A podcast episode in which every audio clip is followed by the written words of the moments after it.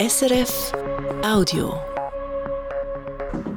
Sie hören das Regionaljournal Zentralschweiz im Studio Marlis Zender. Wenn Jugendliche Drogen und Medikamente mischen, dann kann es gefährlich werden. Die Fachstelle für Gesundheit und Prävention im Kanton Schweiz hat herausfinden, wie verbreitet der sogenannte hochriskante Mischkonsum ist. Sie hat darum für eine Studie fast 1200 Leute im Alter zwischen 13 und 25 befragt.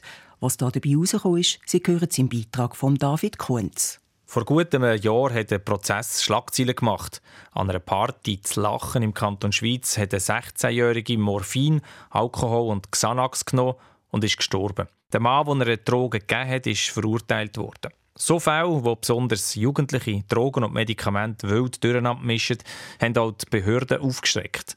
Der Mischkonsum das ist ein Problem, sagt Dennis Zey von der Fachstelle Gesundheit Schweiz. Und es gäbe auch Studien dazu, wie Jugendliche im ganzen Land Drogen nehmen. Aber damit wir wirklich unsere Massnahmen können anpassen und unsere Aktivitäten auch möglichst auf die Jugendlichen und ihr Konsumverhalten abstimmen, haben wir gefunden, wir müssen jetzt selber so eine Befragung machen. Wir brauchen Zahlen von da. Und die Zahlen aus dem Kanton Schweiz zeigen das erste Mal, zwei Drittel von allen Befragten nennen gar keine Suchtmittel. Bei den anderen sieht es folgendermaßen aus. Wenn Sie etwas nehmen, dann ist es mit Abstand am häufigsten Alkohol, Tabak und Cannabis. Harte Drogen nimmt laut der Umfrage fast niemand. Und auch der gefährliche Mix der ist die Ausnahme. Konkret sind es 0,8 Prozent, die einen hochproblematischen Mischkonsum angegeben haben. Also sie mischen den Medikament mit Alkohol.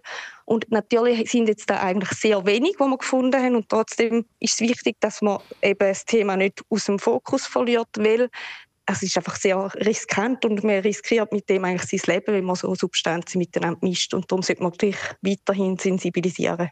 Sensibilisieren, auch bei den Eltern.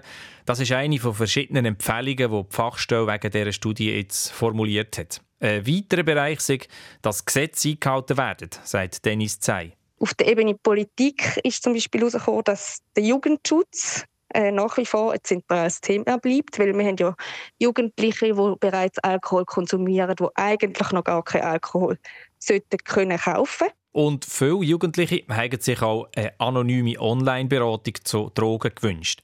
Die gäbe es im Kanton Schweiz aber schon. Jetzt geht es also darum, dass sie das Angebot noch bekannter machen. Die Prävention die muss sich mehr auf die Jugendlichen konzentrieren, die gefördert sind. Und schließlich die Polizei die muss bei der Kontrolle nicht nur nach Cannabis suchen, sondern eben auch ein Auge auf Medikamente haben. Die Fachstelle im Kanton Schweiz wird die Jugendlichen regelmäßig zum Drogenkonsum befragen.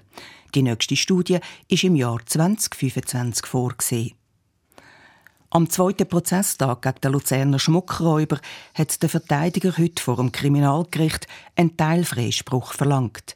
Seine Mandant übernehme die Verantwortung für den 20 Millionen Raub und zwei Raubversuche auf die Firma Gübelin.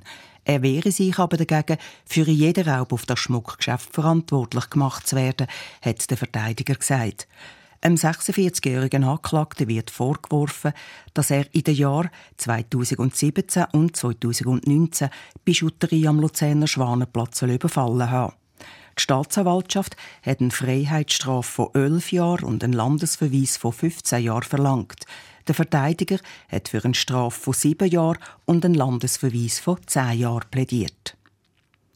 Das Zuger Stadtparlament hat grünes Licht gegeben, zum Strandbad am Kamer Fussweg erweitern.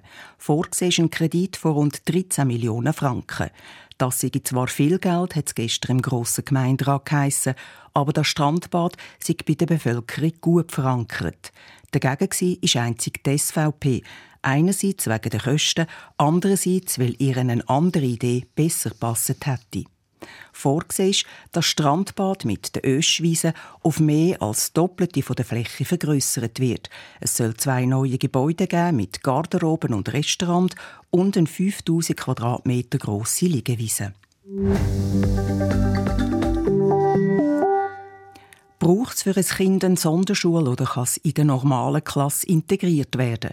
Diese Frage beschäftigt Eltern, Lehrpersonen und Fachleute immer wieder.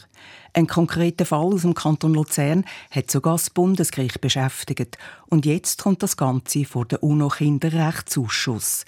Es ist die erste solche Beschwerde aus der Schweiz. Konkret geht es um einen Bub mit frühkindlichem Autismus.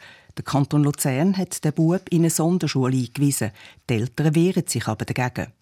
Unterstützung kommen sie dabei über von Inclusion Handicap, der Dachorganisation der Behindertenorganisationen in der Schweiz. Caroline Hess-Klein, die Leiterin der Abteilung Gleichstellung, sagt, dieser Fall ist besonders stoßend. Zuerst einmal grundsätzlich, weil es wieder einmal ein Kind mit Behinderung ist, das ausgesondert wird und in eine separate Schule geschickt wird. Erschwerend hinzu kommt, äh, dass dieses Kind aber nicht adäquat unterstützt wird. Es ist ein Kind mit Autismus, mit entsprechenden Bedürfnissen und dem wird in der jetzigen Situation viel zu wenig Rechnung getragen. Darum mache sie noch diese Woche Beschwerden beim UNO-Kinderrechtsausschuss. Sie erhoffe sich, dass durch das die Situation in der Schweiz besser werde und mehr Kinder integriert werden. Beim Kanton Luzern heisst es da dazu, sie seien vorbildlich unterwegs in diesem Thema, gerade im Vergleich mit anderen Kantonen. Wieso aber der Bub aus dem Luzerner Hinterland doch nicht in eine Regelklasse integriert wird und stattdem gegen den Willen der Eltern in eine Sonderschule muss, Darüber berichten wir in der Abendsendung vom Regionaljournal Zentralschweiz ab halb sechs hier auf SRF 1. Das war ein Podcast von SRF.